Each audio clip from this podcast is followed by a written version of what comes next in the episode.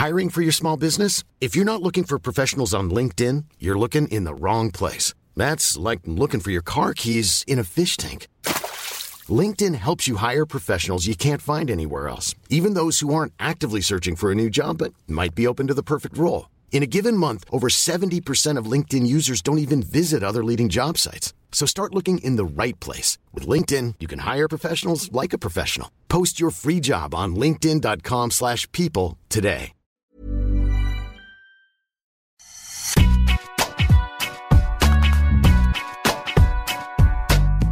Bonjour, bienvenue dans Deep Impact, votre podcast tennis. Je suis Seb Petit, journaliste à Eurosport. Et pour parler de l'actualité de la petite balle jaune, notre consultant toute surface est là, Arnaud Di Pasquale. Bonjour. Salut Seb, salut tout le monde.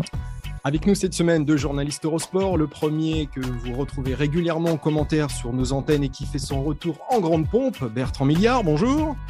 Bonjour à tous. Et le deuxième que vous retrouvez sur les sites et applis Eurosport, Laurent Vergne. Bonjour. Salut Seb et bonjour à tous. Au menu de cette semaine, le Masters Made d'Indian Wells, bien sûr, que vous avez pu suivre sur nos antennes et applications Eurosport et vivre notamment cette victoire de Taylor Fritz en finale face à Rafael Nadal. Avec cette question, le tennis américain s'est-il trouvé la star qui redora sa bannière étoilée? Retour également sur la nouvelle qui est tombée ce mardi concernant Rafa, 4 à 6 semaines d'arrêt suite à une côte fêlée. On se demandera à quel point sa saison sur Terre sera remise en cause. On retour également sur le titre d'Iga Swiatek, la polonaise nouvelle numéro 2 mondiale qui n'en finit plus d'impressionner, notamment Deep, euh, qui l'aura dans son viseur. Et nous finirons avec la question qui fâche et quelle question faut-il se réjouir de l'harmonisation des fins de 5e set en Grand Chelem avec ce fameux super tie-break de 10 points désormais imposé à 6-6 dans les 4 tournois du Grand Chelem? J'en vois déjà bouillir, mais gardez des forces. Voici le menu. Alors pour rappel, vous pouvez écouter cette émission sur toutes les plateformes de podcast, Deezer, Spotify, Acast ou Apple Podcast et des extraits vidéo seront à retrouver sur nos sites et applications Eurosport. Deep Impact, c'est parti. Alors, on débute avec cette information concernant Rafael Nadal battu en finale d'Indian Wells. Une fois encore, son corps lui a dit stop. Ce mardi 22 mars, l'agence de presse espagnole a annoncé que l'Espagnol souffrait d'une fissure de stress du troisième arc costal qui est intervenu lors de sa demi-finale samedi à Indian Wells. Alors, ce qui veut dire pas de Miami, pas de Monte Carlo, Peut-être pas de Barcelone, il y a aussi des incertitudes sur la suite. Marca annonce même carrément aucun tournoi de préparation avant Roland Garros. Ça ne lui était jamais arrivé. Alors, on sent revenir le spectre de la poisse post-Australie, Arnaud. Qu'est-ce que tu en penses? Euh, Déjà, comme ça, là, quand tu dis euh, fracture de stress, ça m'interpelle. Je pas souvent entendu de, de stress, très précisément. De, de... Ouais, ouais, non, mais j'entends, mais c'est souvent des fractures de fatigue. Et à la limite, ça m'aurait un peu plus parlé. Euh, dans le sens où quand on voit ses scores sur Indian Wells dans l'enchaînement après Acapulco, Acapulco, il se balade sur le tournoi, il met que des fessées, ça fait 2-7 à chaque fois. Là, en revanche, c'est vrai qu'il est en difficulté sur tous ses matchs, c'est très très dur. À quel moment il se fait mal? En demi, apparemment, hein, je crois, contre, contre Alcaraz, si je comprends bien. Euh, il s'en sort, mais dans l'absolu, ce, tournoi, c'est, il, peut perdre euh, finalement contre Corda au premier tour. Hein. Il est mené 5-2 et euh, il se retrouve quand même à, galérer dans la, dans la douleur, dans la douleur, c'est le cas de le dire, et arriver jusqu'à cette finale où finalement il y a des, il y a des discussions, même avec son staff, jouera, jouera pas, mais finalement, comme d'habitude, c'est une finale, il décide d'y aller. Maintenant, dans le sens où on se projette, euh, c'est combien de temps il faut pour récupérer d'une fracture? Bah ouais, c'est bien 4 à 6 semaines, sans pouvoir, je suppose, s'entraîner du tout. Donc, c'est vraiment poser la raquette, c'est lourd, c'est pas simple. Euh, c'est savoir s'il va devoir aussi alléger un peu plus son calendrier. On en parlait aussi pour certains joueurs qui jouent beaucoup. Là, à un moment, quand tu gagnes autant, est-ce que tu ne dois pas lever le pied, surtout si les objectifs sont plutôt les, grands chelems? Et là, il y a encore une fois le, 21e qui a, été, qui a été remporté. Il y a Roland Garros qui arrive. On pouvait imaginer qu'il allait faire le break d'une certaine manière. Euh, c'est plein de questions. C'est hyper. Alors, c'est très dur pour lui, mais intéressant. C'est comme si, encore une fois, tout était relancé, les cartes sont rebattues de nouveau. Euh, mais enfin, on ne peut, pas, on peut pas se projeter. En tout cas, moi, c'est plus par rapport, encore une fois, à ce tournoi qui a, sur, qui a laissé des traces. Physiquement, c'est monstrueux. L'énergie déployée, comme d'habitude, mais là, les matchs n'ont pas été simples. Et, euh, ben, voilà, regardez comment il finit. Euh, il finit avec une côte fêlée et six semaines d'arrêt. Voilà, c'est voilà en gros, moi, je, c'est un peu pour replanter le, contexte, mais, mais difficile, ouais, c'est un coup dur, coup très très dur. Rafael Nadal a donc joué cette finale avec une côte fêlée. Encore une fois, son corps le rappelle à l'ordre. Laurent, on pouvait se demander si ce n'était pas le tournoi de trop avant même que ça débute, mais là, ça le confirme vraiment. Moi, pour être honnête, j'étais euh, après l'Open d'Australie, je, pensais qu'il ferait un gros break et peut-être même qu'il ne reprendrait euh, que sur terre début avril à Monte Carlo. Moi, c'était, je m'étais dit, ce qu'il veut, c'est gagner des grands chelems. Il nous a répété que redevenir numéro un mondial, de toute façon, c'était plus son truc. Donc finalement, quel était l'intérêt d'aller à Acapulco, par exemple? Il n'y avait pas grand-chose à jouer pour lui. Maintenant, c'est un joueur qui n'avait pas joué pendant des mois, qui revient, qui est ultra compétitif. C'est très très dur, je pense, de s'imposer un nouvel arrêt de deux mois, par exemple, ou deux mois et demi alors qu'on vient déjà de rester éloigné des cours pendant euh, cinq mois, quasiment un semestre entier, et qu'on revient et qu'on est très performant, qu'on est en pleine bourre, on a envie de jouer. Après, il avait pris quand même des précautions puisqu'il avait, il s'était retiré de Miami. Il avait annoncé dès le début du mois de mars qu'il ne ferait qu'Indian Wells, donc il voulait minimiser les risques. Malheureusement, ça n'a pas suffi. Et c'est vrai, Arnaud a raison. Il a, il a, un, il a un petit peu de, de, malchance là-dedans, c'est-à-dire qu'il passe quand même tout près de perdre au premier tour à Miami. Et on n'en parlerait pas aujourd'hui. Il aurait eu euh, Indian, Wells, pardon, dès le premier tour contre Corda. Et s'il perd là, derrière, il a un gros mois complet avant de retrouver la compétition. Et peut-être qu'il n'aurait jamais eu de problème. Mais après, Rafael Nadal, c'est un joueur qui a euh, un certain âge. Hein. il va avoir 36 ans. Et il aura sans doute de plus en plus d'alertes comme ça euh, quand il va enchaîner des grosses périodes de, compétition. Donc c'est vrai que Miami a été un tournoi très très éprouvant pour lui. Euh, Corda, Indian Wells, euh, pardon, je vais y arriver. mais après Corda, il y a eu ce match pas évident contre, contre Pelka, même si ça fait que 2-7. Ensuite, il y a eu Kyrgios, ensuite il y a eu Alcaraz, puis cette finale. Donc il a beaucoup donné, sans doute trop. Après, moi, je pense que, ah, évidemment, s'il ne peut pas jouer du tout avant Roland Garros, ce sera quand même très, très ennuyeux. Encore que, je le crois, même en admettant qu'il ne joue pas le moindre tournoi de préparation, en admettant qu'il soit à 100% physiquement en arrivant à Roland Garros, il sera quand même très, très difficile à battre. Mais c'est clairement pas l'idéal. En revanche, s'il peut reprendre, par exemple, s'il ne rate que Monte Carlo et Barcelone, qui peut jouer Madrid et Rome derrière, pour moi, il n'y aura pas de problème. Ce qui compte, c'est qu'il soit à 100%. bien. Exactement. Euh, ce qui compte pour lui, c'est d'arriver à 100% Roland Garros. Et s'il arrive à 100%, même peut-être qu'avec Rome, euh, sans avoir joué 4-5 euh, tournois avant, ce sera peut-être même un mal pour un bien pour lui. je pense qu'à son âge, il a plus besoin de fraîcheur que de repères. Et il, et il, a quand même encore une certaine marge, voire une marge certaine sur terre battue. Donc, ce n'est pas forcément catastrophique dans l'optique de Roland Garros, mais il faut que sa blessure soit pas trop grave, évidemment, et qu'elle ne l'empêche pas d'être à 100% quand il arrivera à Porte d'Auteuil. Alors on rappelle, hein, ça lui est jamais arrivé de ne disputer aucun tournoi sur terre battue avant Roland Garros, donc ça sera peut-être une première, on verra. Lui, il a déclaré ce mardi, je suis franchement touché et triste parce que après le si bon début de saison que j'ai eu, c'était une, une partie très importante de l'année qui arrivait avec de bonnes sensations et des bons résultats. Mais comme toujours, je garde cet esprit combattant, je vais être patient et travailler dur après ma récupération. Bertrand, je pense que là-dessus, on peut lui faire confiance. Oui, moi je vais rejoindre euh, Laurent sur cette petite interrogation sur le calendrier. On a beaucoup, euh, on critique beaucoup les jeunes joueurs, les joueurs de la next gen sur euh, la gestion de leur calendrier. On dit qu'ils jouent trop. Je pense à des Tsitsipas par exemple, euh, Zverev peut-être, Rublev, voilà, il y a des joueurs qui jouent tout le temps, qui, qui semblent pas prendre beaucoup de temps. Là, euh, Rafael Nadal réalise quasiment l'impensable en gagnant en Australie, un grand chelem que personne ou presque ne le voyait euh, remporter. Euh, il doit pour cela quand même dépenser beaucoup d'énergie, j'ai envie de dire, peut-être encore plus mental que physique, encore que hein, face à Chapovalov, il a un match très dur physiquement parce qu'il est malade ce jour-là et il a mal au ventre et il arrive pas à s'en sortir. La finale est très éprouvante mentalement parce qu'il est largement derrière, qu'il faut faire cet effort mental de repasser devant euh, et de gagner en 5. Donc moi, comme Laurent, je pensais vraiment qu'après un tel exploit inattendu, il allait euh, faire un break aussi. Et euh, si ce n'est ne pas le revoir avant la terre battue, de jouer peut-être qu'un tournoi. C'est-à-dire, euh, Acapulco, effectivement, je ne le voyais pas aller à Acapulco. on sait qu'il y a des, garanties, on sait qu'il y a des, des, des, accords avec les, les, euh, les tournois et que c'est pas c'est quelqu'un qui aime respecter ses engagements, c'est pas simple, mais bon, voilà, je le voyais bien zapper Acapulco. Euh, il joue Indian Wells. il avait prévu de ne pas jouer Miami. Hein. Ça, ce sera pas, c'est pas la blessure qui m'empêche de jouer Miami. Il avait prévu de ne pas le jouer, mais voilà. effectivement, il met beaucoup l'accent sur dur, alors que, regardez, il a 21, 20, 20. Il a déjà, il a, il a un premier break sur ses adversaires. Bon, Federer étant quasiment hors course maintenant pour gagner un grand chelem. Et il peut faire un break qui pourrait être décisif à Roland Garros. Pour moi, l'objectif après cette victoire en Australie, tout de suite, c'est de focaliser sur Roland Garros, de se dire j'ai une chance inouïe de gagner Roland Garros, de faire 22-20 face à Djokovic et Federer, et donc euh, de prendre une, un énorme ascendant peut-être dans cette course au, au GOAT, en tout cas, surtout euh, à celui qui gagnera le plus de grands chelems. Donc j'étais étonné aussi moi de le voir jouer plusieurs tournois euh, sur dur. Avec l'âge qu'il a, avec le physique qu'il a, on sait que ça peut toujours être, être fragile. Donc, euh, pour revenir juste sur le factuel de la blessure, je pense qu'elle est effectivement contre Alcaraz. Pourquoi? Parce que sur ce match, il y a eu une tempête. Quand je dis une tempête, c'est une tempête. J'avais rarement vu autant de vent, si ce n'est à l'US Open 2012, dans les derniers tours.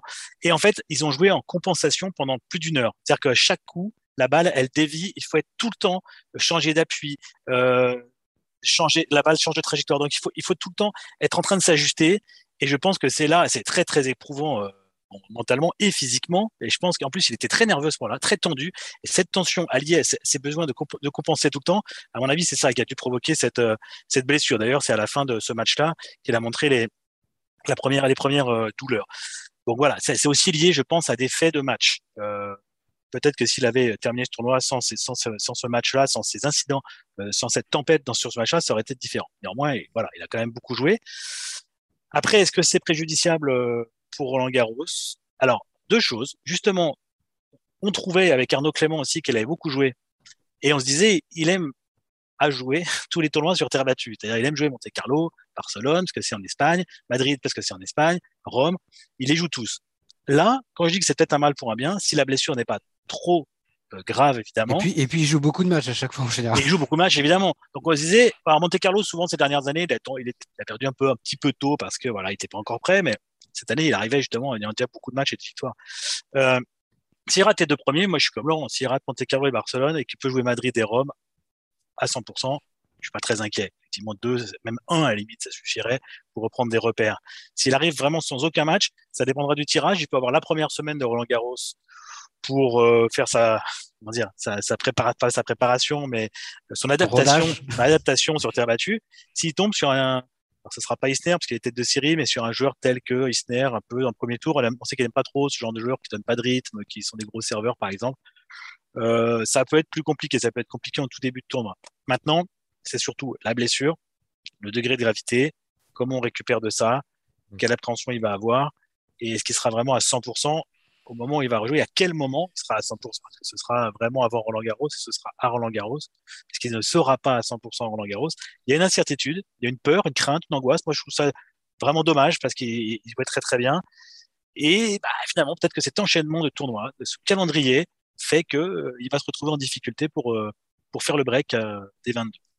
Arnaud, on parle donc d'Inalwes comme le, le, tournoi de trop. Est-ce que toi aussi, ça t'a étonné de le voir en Californie? La question qu'on se pose tous, c'est après avoir euh, gagné cet Open d'Australie, joué à Acapulco, gagné, enchaîné sur euh, Indian Wells avec euh, autant de victoires, enfin autant de matchs difficiles. Enfin, c'est plus cette gestion, quoi. En effet, il y a presque. Alors, est-ce qu'on peut parler d'erreur tactique quand en effet tu, tu dois te concentrer uniquement, enfin, c'est peut-être notre façon de voir les choses et peut-être pas la sienne non plus, sur les grands chelems. Là aujourd'hui, sa, sa course, c'est euh, la course au Grand Chelem. Enfin, à mon sens, quand tu fais le 21e, quand tu sais que tu as Roland derrière, quand tu as ces qualités, que, tu en as gagné autant, bah, tu, te focuses là-dessus. Maintenant, euh, maintenant, il a besoin, ouais, il, aime jouer beaucoup. Ouais, c'est la seule chose, mais je crois qu'on on, se répète un petit peu tous là-dessus. On est tous d'accord. Mais tu vois, la finale, la finale d'Indian Wells, ce qu'on disait avec Arnaud Clément euh, avant, avant la prise d'antenne ou avant la prise d'antenne, elle était finalement mille fois plus importante pour un Taylor Fritz qui joue sa première finale de ce niveau à domicile. Il est californien, il n'a pas l'habitude de faire des grands titres que pour Nadal. Finalement, être à 36-37 face à Djokovic sur Masters 1000, gagner un quatrième Indian Wells ou pas, bon, c'est pas pour lui, c'est pas primordial. Je pense que c'est juste le fait de, c'est une finale, il a envie de la jouer, c'est pas son genre de. Alors, je suis d'accord avec toi. mais, mais tu as vu le premier set, vous avez vu le premier set de cette finale peut clairement pas jouer à ce moment-là. Il est, il est, il n'arrive pas à servir. Euh, il est ça, totalement préoccupé. Il est totalement préoccupé par son match. bah moi je sais pas si c'est louable ou si ça doit lui coûter Roland Garros, je sais pas.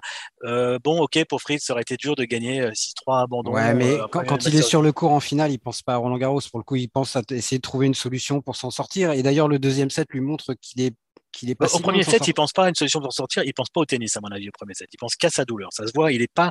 Et toi, même quand il fait un point, il n'exulte pas. Quand il en perd, il fait une faute directe. Il n'est pas à, à, à, à s'engueuler. Alors que d'habitude, Tu trouves qu'il est à l'économie? Tu, tu, je trouve que non, je trouve qu'au premier set, il est non, il est dans sa tête, il est, il est focalisé sur sa douleur. Il pense pas au match à ce moment-là. Et on l'a vu s'énerver aussi, hein, c'est quand même rare. après, hein. après, il s'énerve. Non, s'énerver, c'était en demi à cause du vent euh, contre Alcaraz. Non, mais on l'a au- vu pester aussi dans cette Mais il est, finale. il est pas loin de la faire tourner cette finale. Au deuxième set, quand il revient des vestiaires, qu'il a été manipulé, oui, là, il rentre dans le match. Et oui, après, il dispute un vrai match. Et oui, il est tout près de le faire tourner. Et euh, s'il rate pas cette volée, là, lifté, euh, qui peut lui donner deux balles de set dans le tie-break, je pense qu'il gagne le tie-break. Il gagne- probablement, il gagne en 3-7. Face à un adversaire qui lui aussi était blessé au mollet, d'ailleurs. Mais euh, au premier set, il est pas dans. On sait que c'est pas dans sa nature d'abandonner. On, on connaît les abandons qu'il a eu, par exemple en quart de finale en Australie il y a quelques années face à Marin Cilic. Il abandonne quand il peut, quand la douleur est insupportable, quand il peut plus du tout, quand euh, voilà. Sinon, il abandonne pas. Et bon là, effectivement, Laurent a raison. Il pensait pas à Roland Garros, il pensait à ce match. Mais peut-être qu'il aurait dû y penser. Peut-être qu'il aurait dû se dire, oula, je dis peut-être, Ouais, peut-être la suite. Et en faisant, en jouant cette finale entière, là, j'ai fait un set où je peux pas jouer. Je suis très loin d'être à 100%.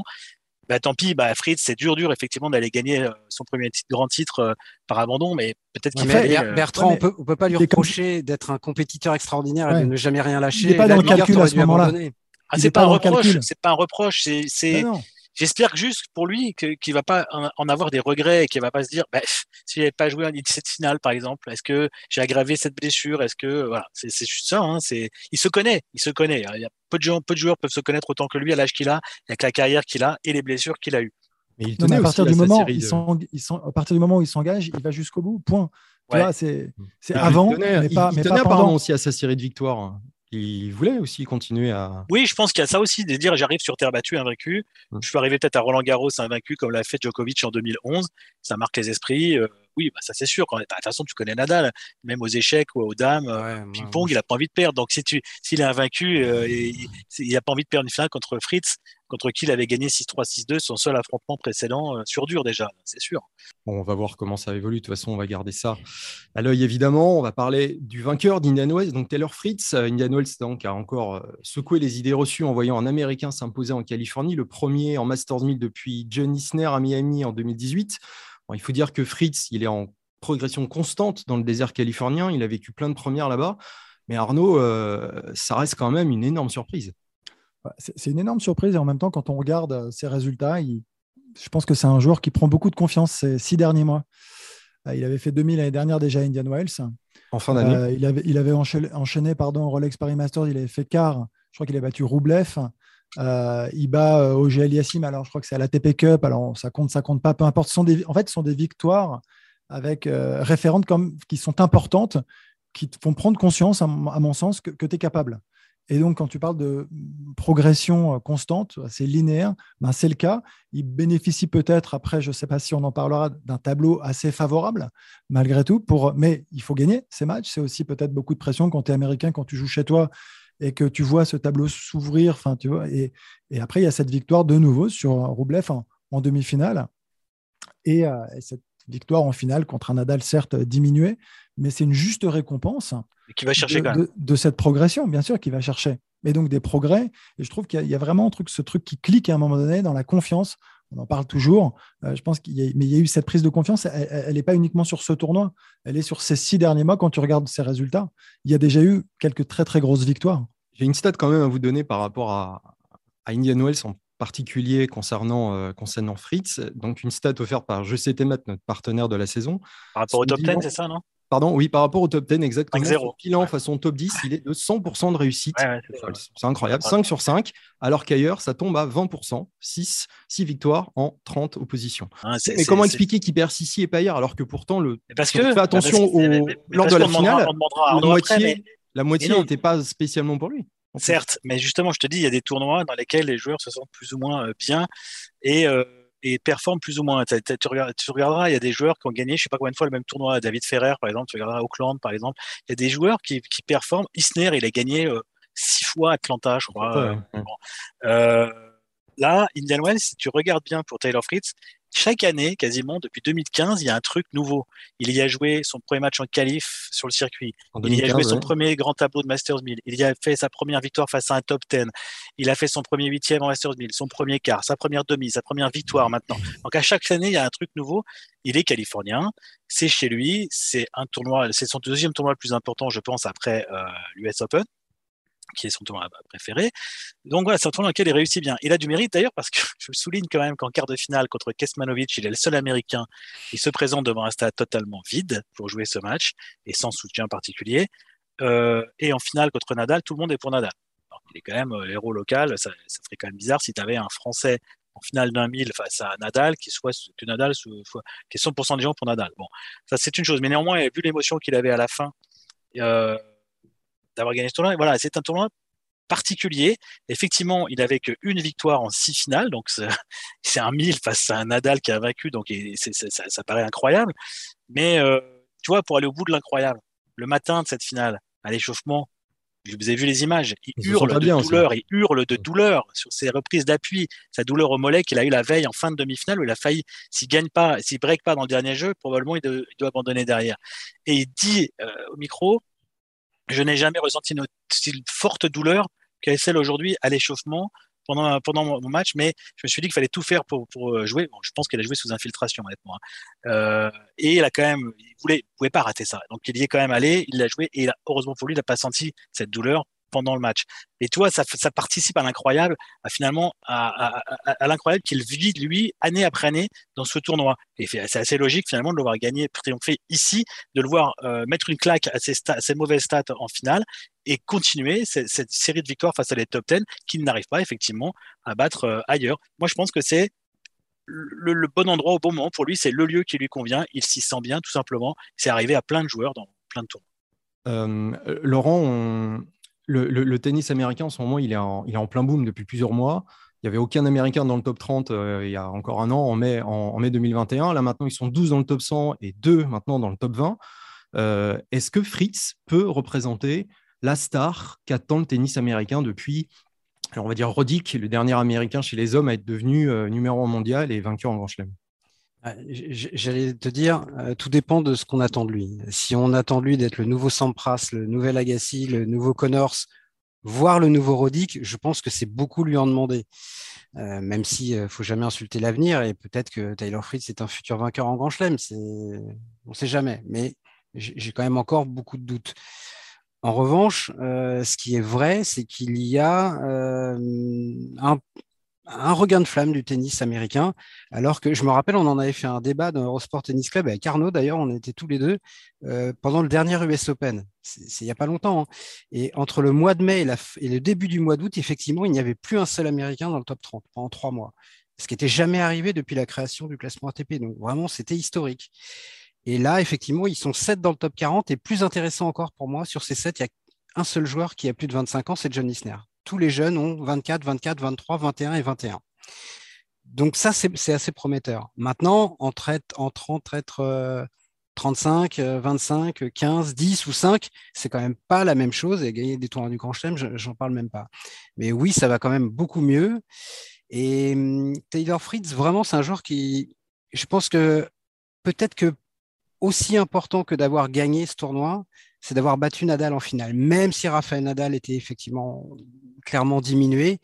Et j'ai envie de dire pour lui, peu importe, parce que c'est un joueur, et il l'a dit d'ailleurs dans son interview sur le cours, je ne sais pas si tu te souviens, Bertrand, euh, juste après le match, que ben, ces joueurs-là, quand il parlait de ces joueurs-là, il parlait de Nadal, il parlait de Djoko, il parlait de Federer. Je crois qu'il était à huit matchs contre eux euh, et il avait eu huit défaites.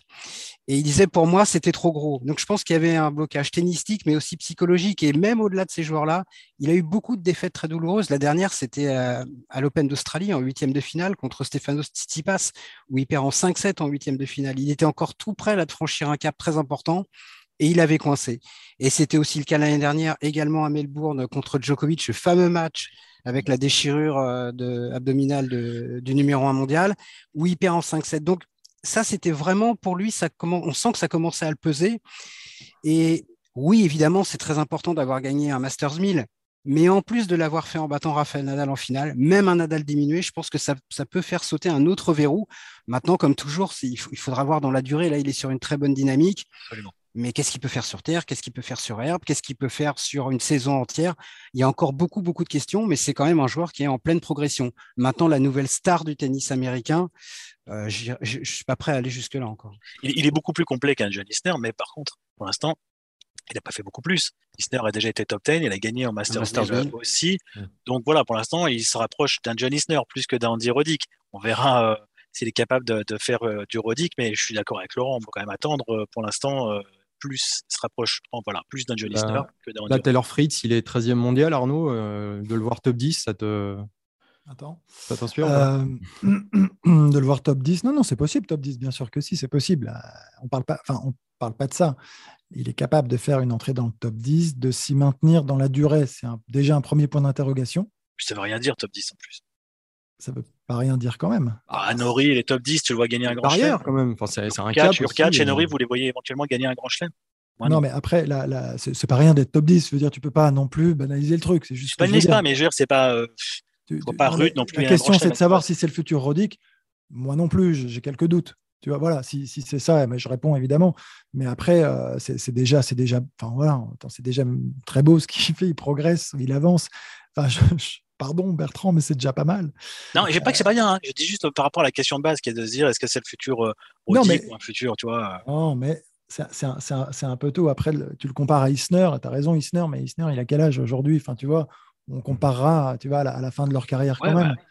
Euh, il peut s'en rapprocher quand même de la carrière d'Isner. Il peut. Je ne dis pas qu'il le fera, mais il pourra. Moi, je pense qu'il pourra. Je dis, Isner, il peut. Après, pas, mais pas Rodic. Non, mais ou, ou Agassi, ou encore moins, enfin, Sampras. On va fermer cette parenthèse pour le moment. On va parler de l'autre vainqueur du tournoi d'Indian Wells, donc chez les dames, l'œil de Tech.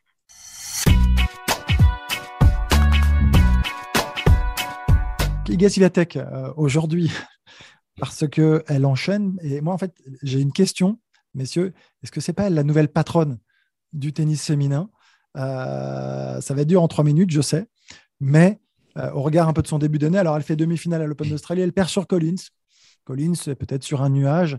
Je trouvais qu'elle n'avait pas très bien joué jusque-là, d'ailleurs, euh, Pour arriver jusque-là, et c'est plutôt bon signe, quand tu joues pas très bien et que tu fais une demi-finale de, Grand Chelem. Derrière, elle enchaîne là avec euh, deux tournois consécutifs euh, remportés, avec le tournoi du Qatar, avec des très bonnes victoires. Et puis là, donc sur Indian Wells. Moi, je, trouve qu'elle a que 20 ans, elle est numéro 2 mondial. Il y a une sorte d'état d'esprit, elle dégage un truc qui est très fort, très costaud, peut-être beaucoup plus. Alors, elle reste fragile par endroits, mais elle est quand même stable, cette fille, euh, mentalement, avec cette volonté très forte de progresser à chaque instant. Son idole, c'est Nadal.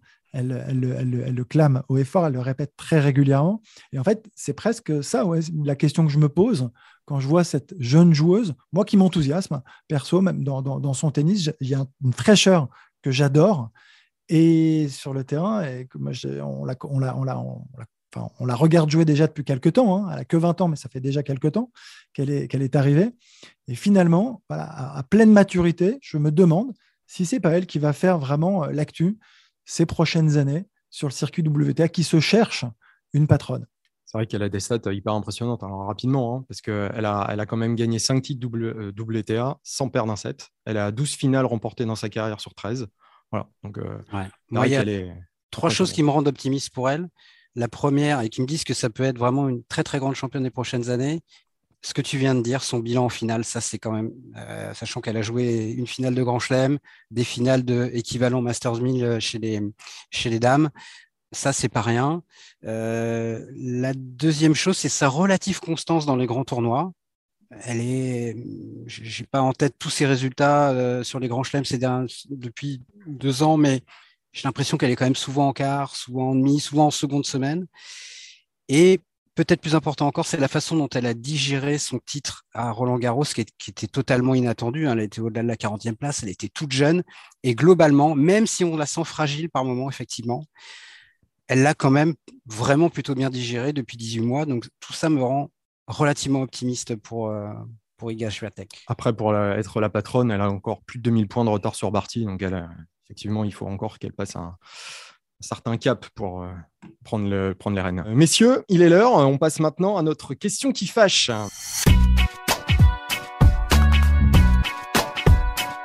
Alors, notre question qui fâche, et donc celle-ci, faut-il se réjouir d'une harmonisation ou alors d'une uniformisation des fins de cinquième set en Grand Chelem en instaurant un super tie-break de 10 points à 6-6 dans les tournois majeurs? Alors désormais, et ce dès Roland Garros qui arrive là au mois de mai, tous les tournois du Grand Chelem verront donc un super tie-break ponctuer les matchs à rallonge avec toujours deux points d'écart quand même, et ce dans un souci de cohérence car chaque Grand Chelem avait des règles différentes. Donc ça a été annoncé mardi 16 mars, mais on ne pouvait pas éluder le sujet. C'est le 1er avril, moi, ce jour-là, mais en fait, malheureusement, pas encore. Alors, fin d'une époque ou fin d'une aberration. Hein, où se situe ton curseur, Arnaud, pour commencer? Bah, je, je, vais, je, vais, rester très calme comme ça. Après, je vais, je vais laisser Bertrand.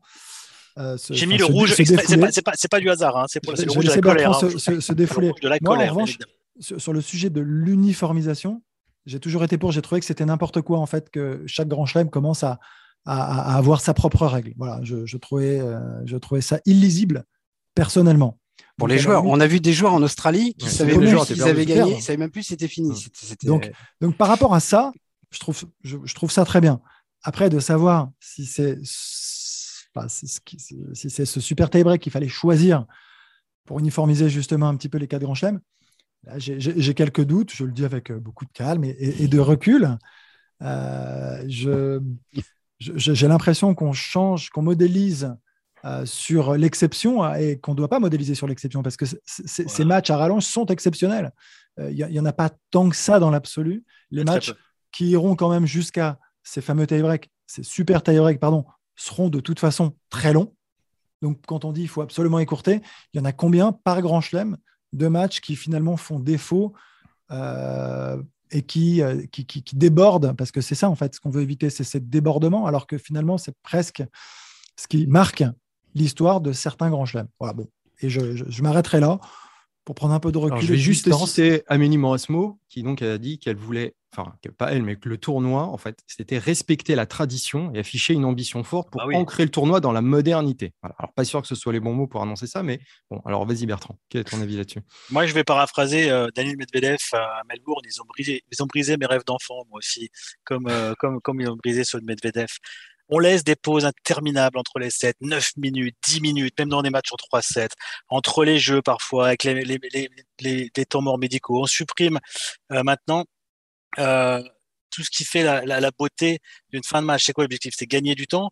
Alors, commencer déjà par réduire euh, là où on peut réduire, euh, notamment dans ces pauses interminables, où là, il se passe absolument rien. Ça serait une première chose. Ensuite, ça représente, je vais reprendre la stat de Constance de jeu 7 et maths. Elle a noté euh, dans tous les grands chelems, combien ça représentait de, de matchs? En Open d'Australie, 1,7% avant le changement de règle. À Roland Garros, 1,6%. Et à Wimbledon, 3,1%. Donc là, on est en train de changer quelque chose qui est magnifique dans le tennis, qui est l'essence du tennis, les deux jeux d'écart dans un dernier set qui est euh, ce qui nous a fait rêver sur des dizaines et des dizaines de matchs. La finale de Wimbledon 2008, par exemple. Euh, J'en ai plein des exemples. Moi, à Roland Garros, quand j'étais gamin, quand j'avais, je sais pas, 14, 15 ans, j'étais à Roland Garros j'entendais des exclamations venant d'un cours. Je vais sur ce cours et c'est un match entre Bruno Orezar, le Yougoslave, et Horst Skoff, l'Autrichien. Deux joueurs un petit peu obscurs. Vous allez me dire, bah ouais, mais pourquoi je suis resté? Parce qu'il y avait 5-5 au cinquième et qu'il y avait une super ambiance. Puis 6-6, puis 7-7. Et là, on se dit, mais on a cette incertitude. Qu'est-ce qui va se passer? Si j'ai un tie-break, j'ai aucune incertitude. Le premier à 7 a gagné, ou le premier à 10 maintenant a gagné, c'est fini. Là, j'ai l'incertitude. Combien de temps ça va durer? Le soleil est en train de se coucher. Ah, c'est génial. Est-ce qu'ils vont finir ce soir? Est-ce qu'ils vont pas finir? Qui va breaker? Le premier, qui va perdre son service, eh ben, c'est finalement Skoff qui a gagné 9-7 au cinquième, et je suis reparti de là avec euh, avec ces deux rêves dans la tête en disant c'est génial, finalement c'est lui qui a, qui a, pris le dessus, etc. il y aurait eu 7-2 dans un tie-break, ça m'aurait même pas marqué. Bah, tu un peux aussi avoir plusieurs points aussi qui, non, non, s'enchaînent dans un super tie-break, avoir 30 partout. Il n'y a pas d'exemple. Arrête, ça arrivera jamais. Ça... Un autre exemple, plus récent, un exemple d'adulte. Isner As 2013, Roland Garros, cours numéro 1. Je vais voir ce match. Ah, ça vous fait pas rêver, Isner As comme ça à la base, vous dites, bref, ouais, d'accord. Qu'est-ce qu'il y a eu sur ce match? Il y a eu un John Isner qui a sauvé 12 balles de match. 12 balles de match. À chaque fois qu'il servait, il en avait deux ou trois à sauver. Et il les sauvait. Avec un grand kick, avec machin. Et ah, s'il n'y arrivait pas. Et tu disais, mais c'est pas possible. Qui va breaker en premier? Si finalement c'est lui qui va y arriver. Et toute l'incertitude, elle est là. Tu sais pas combien de temps ça va durer. Tu sais pas euh, c'est pas un, petit tie-break avec où il y en a un qui fait une double faute et ça change tout. Non, là, il faut aller breaker l'adversaire. Et ah, s'il n'y arrive pas, il n'y arrive pas, il n'y arrive pas, et il y arrive finalement au 21e jeu, et ça fait 12-10, et ça fait 4h37, donc c'est pas gigantesque, 4h37. Et ce match, il est resté dans ma mémoire parce que c'est le record du nombre de balles de match sauvées dans un match en Grand Chelem par Isner, et c'est quelque chose d'extraordinaire. Donc c'est de la pire des règles, celle de l'Australie, finalement, qui va être uniformisée partout. Que fait Wimbledon? Garant de la tradition. Déjà, ils nous ont fait ce tie-break grotesque à 12-12 qui nous a, qui nous a flingué la fin de la finale entre Federer et, et, Choco en 2019. Et là, ils nous mettent ça. même Wimbledon, maintenant, la tradition, on s'en fout. Si, si, allez, super tie-break. C'est très bien. Plutôt contre, en oui, fait. Hein, car oui, oui, on peut être frustré. Hein, on peut dire, on peut dire non, parce que Laurent a dit, on peut pas être frustré à la fin d'un grand match de tennis. Mais si, justement, encore plus. On a vu un super match de tennis. On est heureux on a envie que, que, le dénouement soit extraordinaire et on a quoi? Un petit tie-break qui fait le shit et qui vient nous, tuer, nous frustrer, nous tuer tout ce match. Un petit tie-break, un super tie-break. Je suis totalement contre parce que ce n'est qu'un début de changement de règle. Je te rappelle que c'est censé être un débat. Hein, ouais, oui, voilà. Euh, euh, les, deux, les deux points d'écart, on les supprime aussi. Comme ça, on n'a plus de balle de break, ça va super vite, on fait tout nul. Laurent, est-ce que tu es, nostalgique toi aussi, comme l'est Bertrand ou pas? D'abord, je pense qu'il faut ni, se tromper ni se tromper de combat, ni faire des procès d'intention. Euh, faire un procès d'intention à Amélie Mauresmo, qui est aujourd'hui la directrice de Roland Garros, que d'instaurer euh, une fin de match à 6-6 au cinquième set est un préalable à la prochaine suppression du cinquième set, alors qu'Amélie Mauresmo elle-même a mis sur la table le débat d'un possible 3-7 euh, gagnant, donc de l'instauration du cinquième set chez les dames, ça me paraît quand même pour le moins un procès d'intention assez malvenu.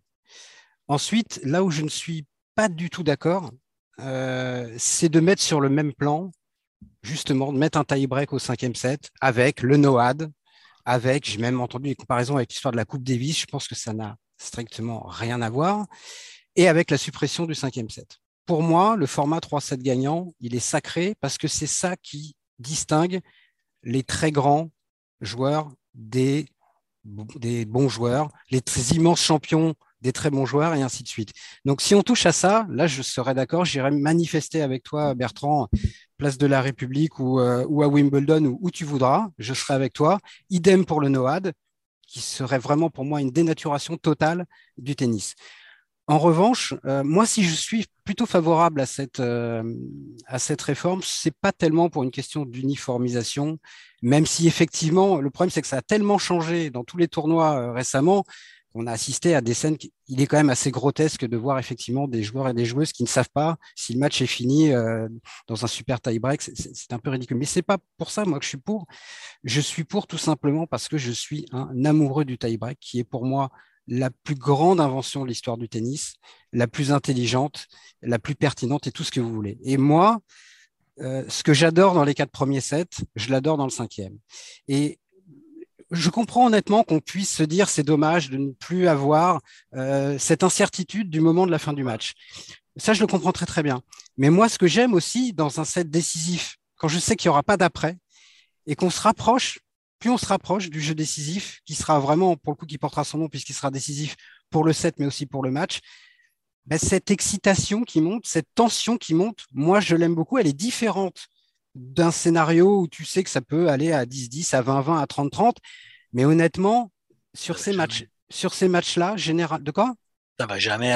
C'est arrivé une fois à Wimbledon, enfin deux fois. Isner m'a eu et euh, Isner Anderson. Donc c'est à cause de John Isner qu'on doit changer euh, tout ça. John Isner, qui est d'ailleurs le joueur dans l'histoire du tennis qui est le plus impliqué dans le plus grand nombre de matchs au-delà de 6-6 euh, en Grand Chelem.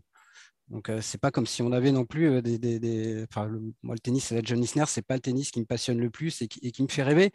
Et souvent, les matchs qui traînent comme ça sur, euh, sur une heure, une heure et demie, parfois deux heures de plus, c'est rarement du grand tennis. Il y a beaucoup, beaucoup de temps mort et ça bascule sur un jeu. Moi, ce que j'aime dans le tie-break, c'est que c'est vraiment le rapport de force. Basculer sur un jeu, Laurent, c'est perdre 4 points sur son service minimum. C'est-à-dire que c'est pas perdre, faire une double faute dans un tie-break. Hein. Là où, je, plus, là où je suis fondamentalement pas d'accord avec toi, c'est quand tu parles de petit tie-break qui fait pchit. Moi, vraiment, pour moi, quand on est à 2-7 partout.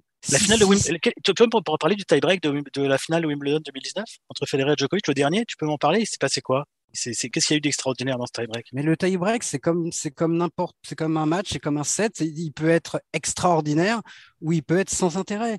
Mais moi, quand tu me dis que ces matchs-là, les, les McEnroe Connors, qui est l'acte fondateur de Flushing Meadows, euh, le Connors Kriegstein, les Nadal Team, le Sampras Corretra, et, etc. Ce sont des matchs qui font partie de la légende du tennis. Mais Nadal Team, il aurait peut-être été encore plus légendaire s'il n'avait pas eu un tie-break au cinquième. Bah, si, je le sais. Bah, c'est évident. Ça, c'est bah, une opinion, c'est pas une. Non, non, je suis pas d'accord avec toi. C'est une opinion. Le tie-break était, le tie-break était nul. Le tie-break était nul. Donc, si le tie-break était nul, c'est pas ça qui Et si ça se termine sur un tie-break à 18-16 à la Borg McEnroe, c'est extraordinaire de finir un ah, match comme ça. Une fin de tie-break comme ça, explosif, avec plein de balles de match qui s'enchaînent, ça peut être bien aussi. mais moi, je suis convaincu qu'on va avoir quand même des matchs fantastiques quoi qu'il arrive. Ah on, a l'expérience de l'US Open. bien sûr, évidemment. on ne part pas de Ça a existé. Ça fait, ça, fait 50 ans quasiment que c'est comme ça, l'US Open. Et l'US Open n'est pas un sous-tournoi du Grand Chelem. Non, mais c'est frustrant quand même. Moi, j'ai toujours été frustré par l'US Open. Toi, ça te frustre. Moi, pas du tout, parce que j'adore qu'un match s'achève sur un tie-break. Donc ça, c'est du ressenti, c'est de l'opinion et c'est même une question de goût. Ton goût, il n'est pas meilleur que le mien, ni moins bon. Il est très respectable, mais c'est pas une vérité absolue, ton goût. Et non, mais il est plus près quand même de la, de la, de la règle du tennis, qui est d'avoir deux jeux d'écart. Et donc, quand c'est dans un dernier set, je trouve que c'est bien d'avoir deux jeux d'écart plutôt que deux points d'écart. Il fallait pas inventer le tie-break. Si, parce que le tie-break, c'est pas forcément pour un dernier set. C'est très bien dans les quatre premiers sets. C'est très bien dans les tournois mais du tu sais que... parce que parce qu'on joue chaque semaine et que donc il faut quand même raccourcir effectivement les formats. Et même en finale, euh, je trouve ça bien d'avoir des finales en trois sets. Avant, c'était souvent en cinq. Et même un tie-break en finale, parce qu'effectivement, je parle du circuit normal, hein, euh, parce que euh, il faut que ça aille plus vite parce que ça rejoue la semaine d'après. Mais d'ailleurs, expliquez-moi pourquoi en finale de Grand Chelem, ne parlons même pas des six premiers tours. La finale de Grand Chelem, mais il n'y a rien le lendemain. Il n'y a pas la fatigue qui rentre en jeu. Mais pourquoi on met un tie-break au cinquième dans une finale de Grand Chelem? Enfin, c'est, au moins la finale. 15 jours dans les jambes quand même. Hein. Faut peut-être pas alors, ouais, d'accord, après, ils peuvent prendre 15 jours aussi ou 3 semaines de repos. Tu, le, le, le peut-être pas entre Roland Garros et Wimbledon, mais il faut, il faut, euh, il faut respecter au moins en finale, en finale, quelle, pourquoi, tu vois, la finale de Wimbledon 2019, elle est hyper frustrante là-dessus. Euh, en plus, à 12-12, c'est ridicule. Donc, euh, ah, ça, on est d'accord. Et pour le coup. Et on est d'accord sur un autre truc, Laurent. On est d'accord aussi sur le, sur le, super tie-break. Oui, un tie-break, c'est un tie-break. C'est 7 points. Et voilà. Et ça apporte, pour moi, ça apporte pas grand-chose.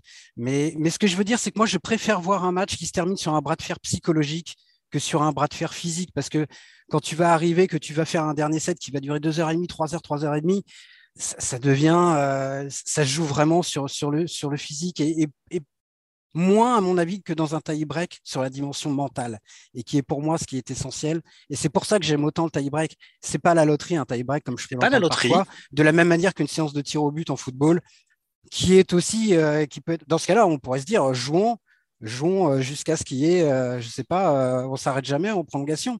Tant qu'il n'y a pas, tu vois, ça pourrait être la même chose. La séance de en foot, les prolongations ont souvent montré qu'elles étaient pas très passionnantes. En fait, c'est un peu ça le, le problème du foot. Alors que au tennis, c'est souvent passionnant quand même jusqu'au moment où on arrive, pas toujours, mais jusqu'au moment où on arrive à 6-6 au, 5 cinquième. On me casse un truc, on me casse un peu un rêve d'enfant. Je crois qu'on a, on va pas arriver à vous mettre d'accord. Bah, sur certains trucs, si, mais pas, pas sur l'essentiel. Exact. Est-ce que tu veux rajouter quelque chose concernant ce super tie Non, moi, moi, de remettre un petit peu de, d'huile sur le feu. Je les aime, je les aime beaucoup tous les deux quand même, vraiment. Ah. Pas, ah, mais nous aussi, on s'aime. aussi, Laurent et Bertrand, évidemment. beaucoup aussi. il faudra plus que ça pour nous fâcher. Oui, voilà, bon.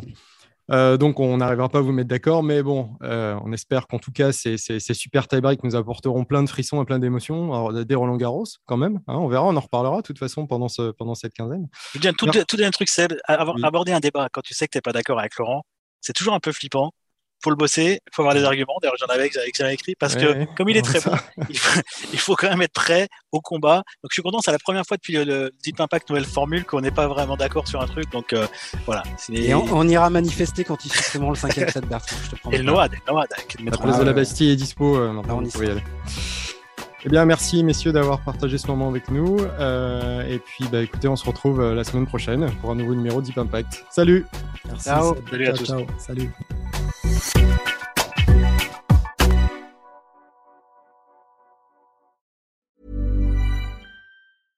Imagine the softest sheets you've ever felt. Now imagine them getting even softer over time. That's what you'll feel with Bowl and Branch's organic cotton sheets. In a recent customer survey, 96% replied that Bowl and Branch sheets get softer with every wash. Start getting your best night's sleep in these sheets that get softer and softer for years to come. Try their sheets with a 30-night guarantee. Plus, get 15% off your first order at bowlandbranch.com. Code BUTTERY. Exclusions apply. See site for details.